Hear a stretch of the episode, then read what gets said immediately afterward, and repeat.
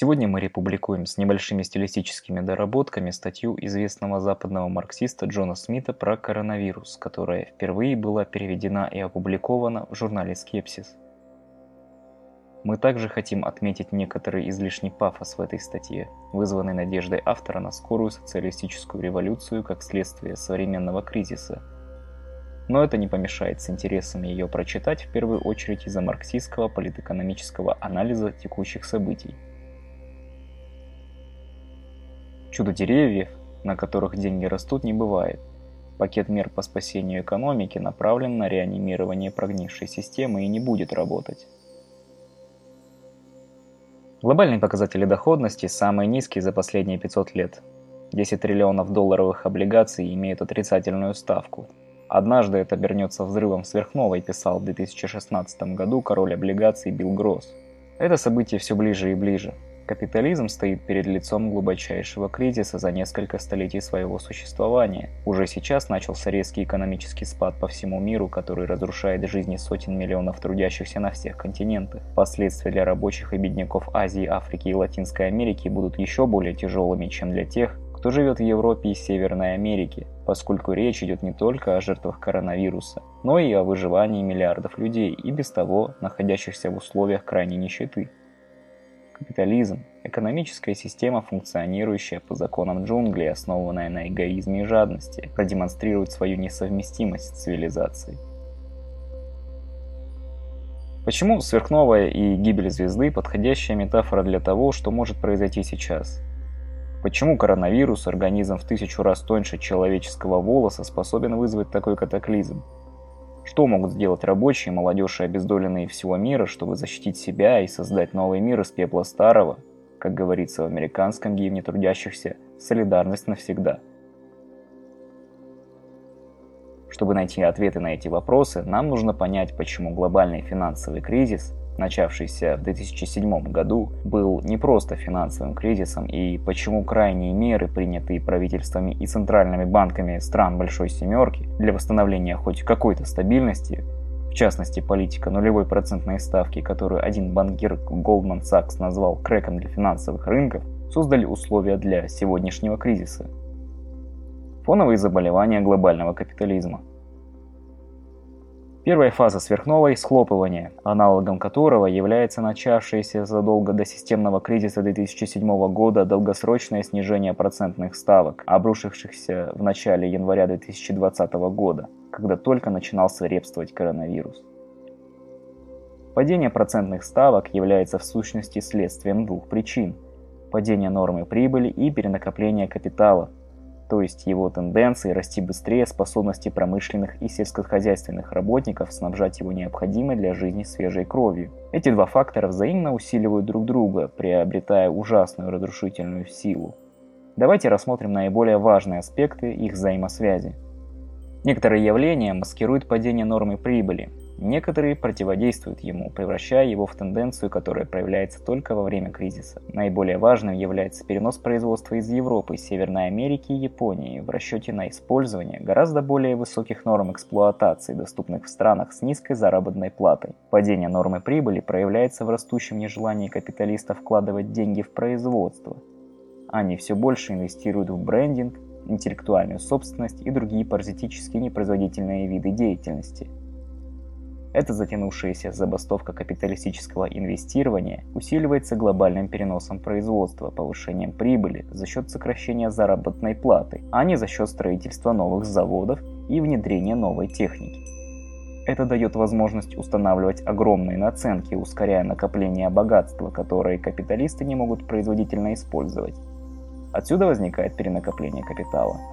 Поскольку капиталисты конкурируют друг с другом за приобретение финансовых активов, они набивают им все большую цену, что приводит к пропорциональному падению доходов, а следовательно снижаются и процентные ставки. Падение процентных ставок и рост номинальной стоимости активов породили то, что для капиталистических инвесторов является высшим благом. Они могут занимать огромные суммы, вкладывать их во всевозможные финансовые активы, тем самым еще больше раздувая их стоимость. Поэтому падение процентных ставок имеет два фундаментальных последствия – образование финансовых пузырей и растущие горы долга. По сути, это две стороны одной медали. У каждого должника есть кредитор. Каждый долг – это чужой актив. Финансовые пузыри могут сдуваться, если производительность растет, иначе они лопаются. Экономический рост может со временем разгрести горы долга, иначе они обрушаются. Начиная с 2008 года производительность труда во всем мире стагнировала, а рост ВВП был ниже, чем в любое другое десятилетие со времен Второй мировой войны. Это привело к образованию того, что Нуриэль Рубини назвал величайшим финансовым пузырем, в то время как совокупный долг долг правительств, корпораций и домохозяйств, взятых вместе, который еще до финансового краха 2008 года достигал гигантских размеров, тех пор увеличился более чем в два раза. Рост задолженности был особенно ярко выражен в странах глобального юга. В 2019 году общий долг 30 крупнейших стран юга достиг 72,5 триллионов долларов, увеличившись на 168% за последние 10 лет, по данным Банка международных расчетов. Из них на долю Китая приходится 43 триллиона долларов, в то время как 10 лет назад он составлял 10 триллионов долларов.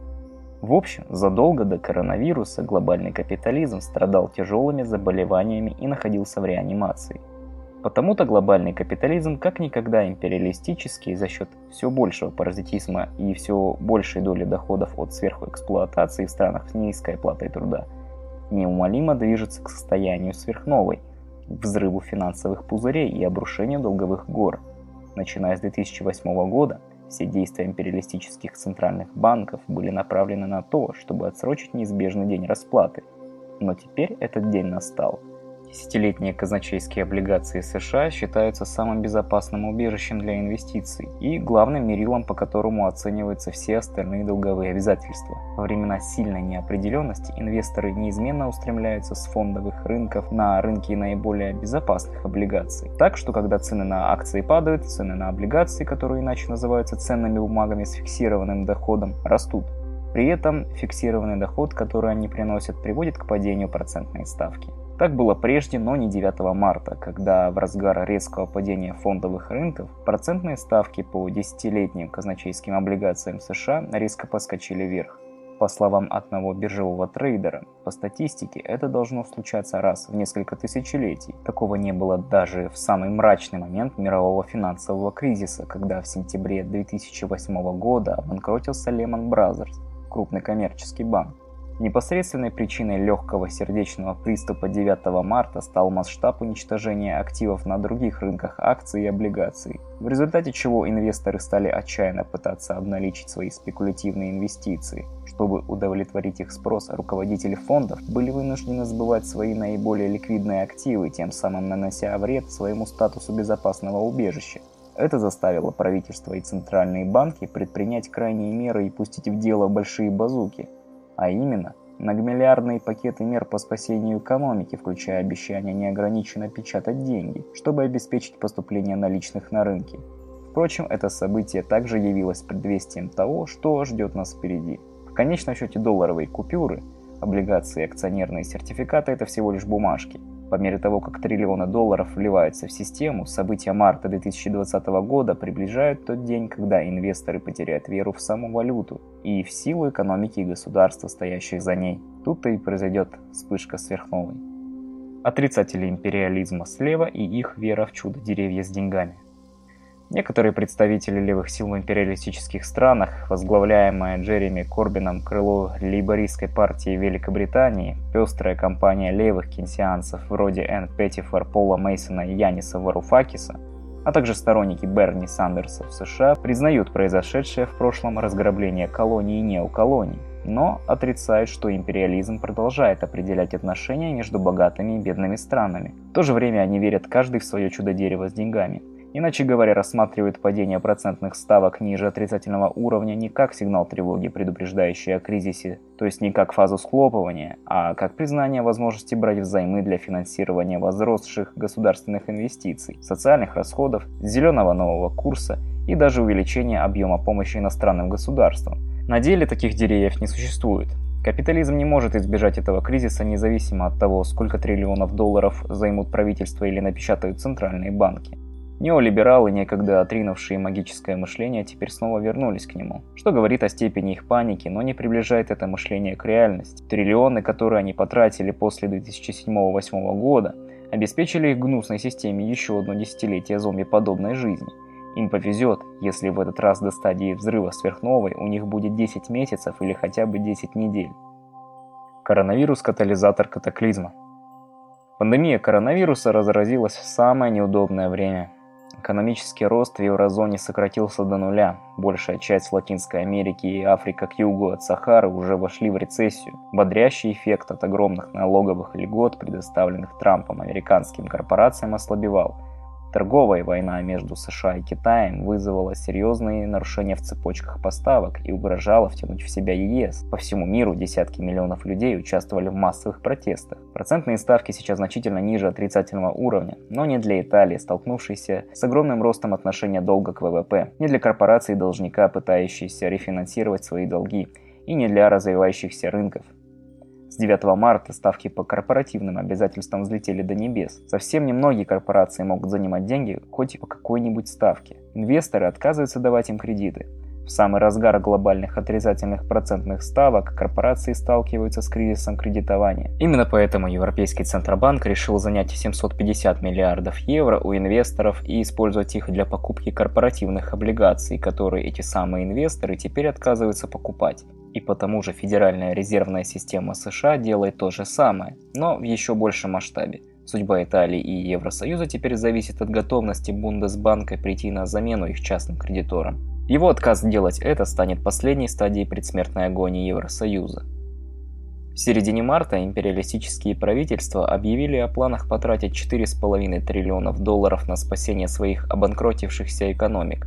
26 марта экстренный онлайн-саммит Большой Двадцатки страны-империалисты Большой Семерки и около дюжины развивающихся стран, в том числе Россия, Индия, Китай, Бразилия и Индонезия, заявил, мы вливаем в глобальную экономику более 5 триллионов долларов. Это лукавство. Под словом «глобальное» они на самом деле подразумевают локальное. В ответ левые в империалистических странах аплодируют, заявляя «Мы все время были правы, чудо-деревья с деньгами все-таки существуют». Они, видимо, не понимают, что в 2008 году именно так и произошло обобществление частного долга. Только в отличие от 2008 года на этот раз ничего не получится. С запозданием мобилизуя и монополизируя медицинские ресурсы для борьбы с эпидемией в собственных странах, империалистические правительства бросают бедные страны на произвол судьбы – Левые в империалистических странах, проще говоря, империалистические левые, тоже проигнорировали тот факт, что ни капли из этих чрезвычайных денежных вливаний не приходится на долю бедных стран глобального юга. Если вы развивающийся рынок, что ж, отвалите и встаньте в очередь за помощью МВФ. По состоянию на 24 марта в этой очереди стояли 80 стран, надеявшихся получить хотя бы часть из 1 триллиона долларов, которыми располагает МВФ.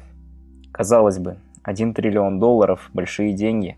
И это действительно так. Но по словам Мартина Вольфа, главного экономического обозревателя Financial Times, совокупный дефицит внешнего финансирования стран с переходной экономикой и развивающихся стран, скорее всего, будет намного превышать кредитные возможности МВФ. Кроме того, как полагает Вольф, цель займов МВФ состоит в том, чтобы помочь ликвидировать дефицит внешнего финансирования – Иными словами, спасти империалистических кредиторов, а не народы стран-должников. Займы МВФ неизменно сопровождаются жесткими и унизительными условиями, которые усугубляют тяжелое бремя и без того лежащее на народах этих стран. В этом смысле они ничем не отличаются от обширной государственной помощи частному капиталу в богатых странах, но не имеют какого-либо дополнительного механизма затрат на соцобеспечение или частичное возмещение заработной платы. Цель займов в том, чтобы купить покорность рабочего класса в империалистических африканских странах, но МВФ не намерен делать этого в Африке, Азии или Латинской Америке. 24 марта ООН выступила с призывом выделить 2 миллиарда долларов на борьбу с пандемией коронавируса в Африке, Азии и Латинской Америке. Эти деньги, которые организация надеется собрать в течение следующих 9 месяцев, составляют 1,8 годового бюджета Национальной службы здравоохранения Великобритании и менее 1 двухтысячной из 4,5 триллионов долларов, которые они планируют потратить на поддержание собственных капиталистических экономик. По словам директора-распорядителя МВФ Кристалины Георгиевой, 2 миллиарда долларов составляет менее 1 сороковой от суммы, которую империалистические инвесторы вывели из развивающихся рынков за первые три недели марта в рамках самого большого из когда-либо зафиксированных оттоков капитала. На необходимость максимального смягчения побочных последствий эпидемии коронавируса для населения бедных стран Африки, Азии и Латинской Америки указал президент Всемирного банка Дэвид Малпас, который после окончания саммита G20 заявил, что его правление готово в течение ближайших 15 месяцев выделить пакет мер по спасению их экономик на сумму до 160 миллиардов долларов. Мизерную долю экономического ущерба – который грядущий глобальный спад нанесет народам стран, абсурдно именуемых развивающимися рынками. Мы должны выполнить свой революционный долг. Леонардо Фернандес, кубинский врач в Италии. Итак, что же нам делать? Вместо того, чтобы аплодировать спасению крупных корпораций, мы должны их экспроприировать. Вместо того, чтобы поддерживать временный мораторий на выселение и накопление задолженности по арендной плате – мы должны конфисковать недвижимость, чтобы защитить рабочих и малый бизнес. Эти и многие другие направления борьбы за наше право на жизнь в противовес праву капиталистов на их собственность – дело ближайшего будущего. На данный момент нужно сделать все необходимое, чтобы спасти свою жизнь и победить коронавирус, то есть проявить солидарность с теми, кто наиболее уязвим перед пандемией, бездомными, заключенными, живущими во враждебном окружении беженцами, а также обездоленными и жертвами империализма, обитающими в трущобах, гетто и лагерях беженцев на глобальном юге. Ракхурам Раджан, бывший председатель Резервного банка Индии, отмечает, чтобы хоть где-то смягчить последствия пандемии в ожидании лекарства или надежной вакцины, мир должен бороться с вирусом повсюду. На страницах журнала Economist высказывается похожее мнение – если позволить, чтобы COVID-19 свирепствовала в развивающемся мире, то вскоре она снова распространится на мир богатый. Пандемия коронавируса – это последнее доказательство того, что нам нужна не столько национальная, сколько глобальная служба здравоохранения. Единственная страна, которая действует в соответствии с этой необходимостью – революционная Куба. 28 тысяч кубинских врачей уже оказывают бесплатную медицинскую помощь в 61 бедной стране – еще 52 в Италии, 120 на Ямайке. Это больше, чем у всех стран G7 вместе взятых. Кроме того, десяткам других стран Куба помогает подготовиться к пандемии. Даже крайне правое правительство Болсонaro в Бразилии, которое в прошлом году изгнало из страны 10 тысяч кубинских врачей, заклеймив их террористами, теперь умоляет их вернуться. Для победы над коронавирусом необходимо брать пример с кубинского интернационализма – чтобы сделать его возможным, мы должны последовать за революционными врачами и революционным народом Кубы и быть готовыми совершить то, что совершила Куба, чтобы сделать этот интернационализм возможным, другими словами, заменить диктатуру капитала властью трудящихся. Вызванный коронавирусом взрыв сверхновой в империалистических странах и во всем мире превращает социалистическую революцию в необходимость, неотложную практическую задачу, вопрос жизни и смерти. Если человеческая цивилизация хочет выжить, она должна покончить с капиталистическим разрушением природы, последним симптомом которого является эпидемия коронавируса –